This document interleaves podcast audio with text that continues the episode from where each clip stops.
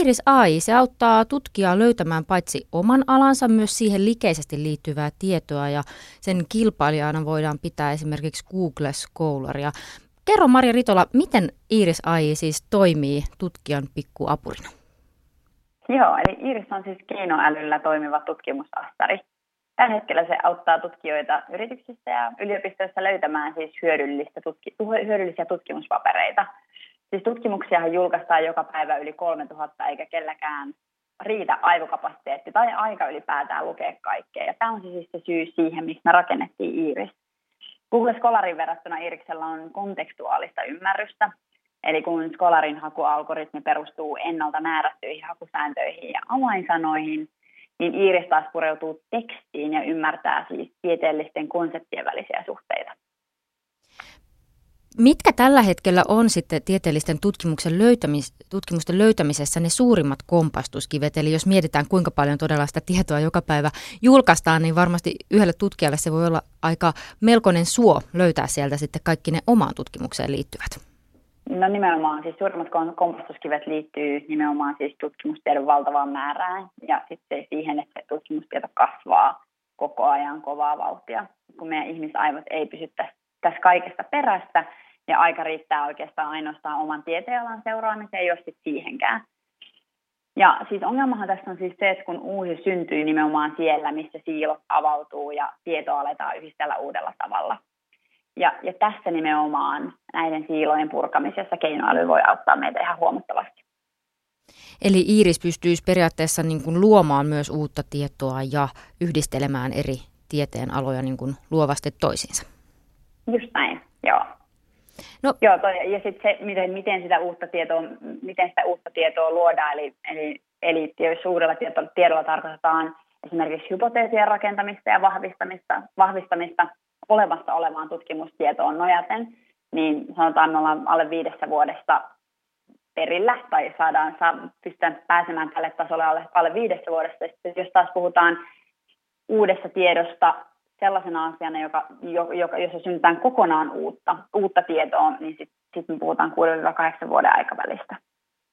Eli vaikkapa kahdeksan vuoden päästä meillä voisi olla tällainen itsekseen toimiva Iiris-niminen tiedemies tai nainen.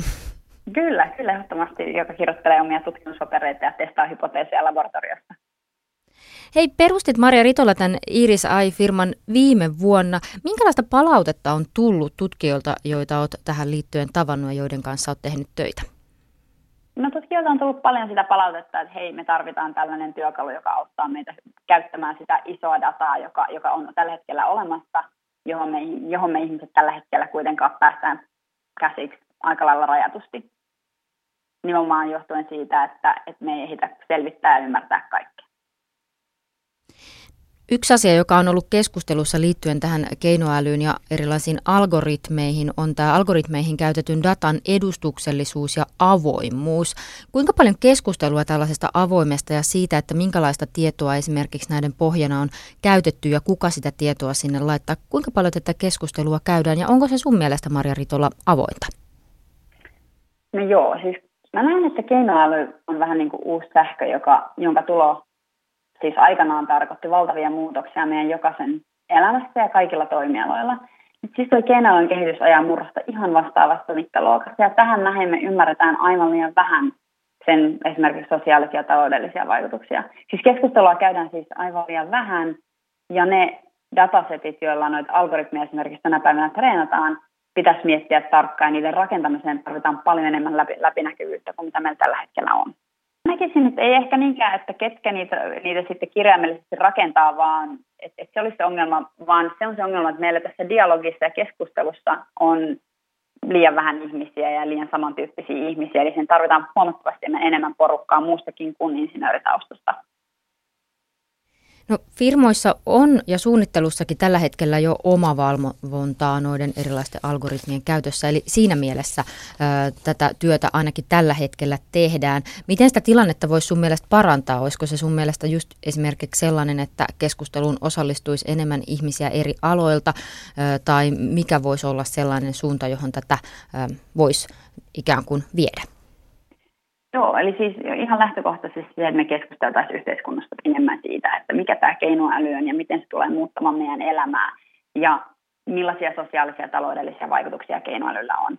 Sitten toiseksi mun mielestä meidän pitäisi rakentaa keinoälystrategiaa. Esimerkiksi Obaman kaudella Yhdysvalloissa sellainen on jo tehty. Eli, eli ymmärtää se, että koska meidän lainsäädäntö täytyy muuttua, meidän koulutus tulee muuttumaan, niin miten me handlataan tämä valtava murros niin, että meidän hyvinvointi voi tulevaisuudessa kasvaa ja me pystytään hyödyntämään kaikkea sitä hyvää, mitä keinoälyllä on tarjota. Sä itse teet paljon töitä tietysti erilaisten ö, hieman samalla alalla olevien ihmisten kanssa, mutta liittyykö sun mielestä tähän keinoälykeskusteluun vielä jonkin verran uhkakuvia tai pelkoja?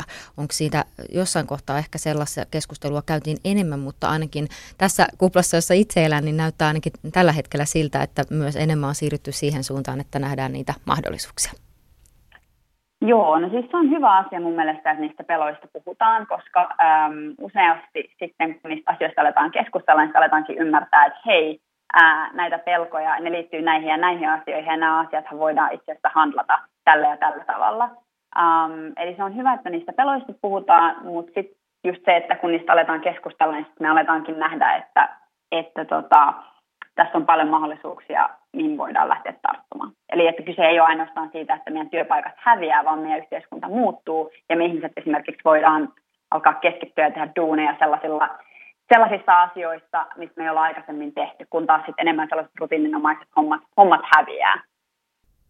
Kun opiskelit tuolla Yhdysvalloissa Singularity Universityssä, niin mitkä ehkä sun mielestä oli sellaisia asioita, joita erityisesti haluaisit sieltä tuoda Suomeen tai mitä sieltä tarttu matkaan? Teillä oli tämmöinen monialainen ö, tiimi, jossa opiskelitte, oliko se kymmenen ö, viikkoa, niin ö, mitkä asiat sieltä ehkä erityisesti oli sellaisia, mitkä sulle jäi mieleen?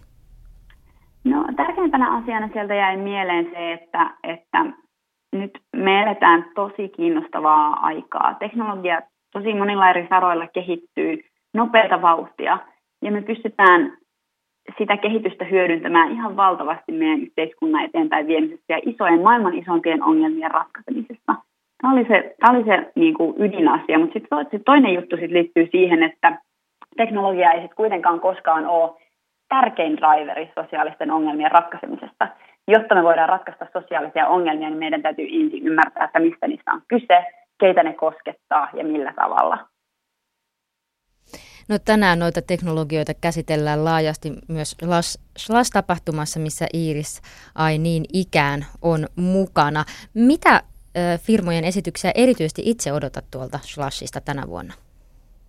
Voinko mä ehtisin seurata, seurata noita firmojen ja, ja ihmisten esityksiä? No Um, Steve Jurvetson ja, ja Y Combinatorin Matt äh, Krisilofia mä käyn, käyn katsomassa ja Steven, Steven kanssa mulla on myös paneelikeskustelu myöhemmin tänään.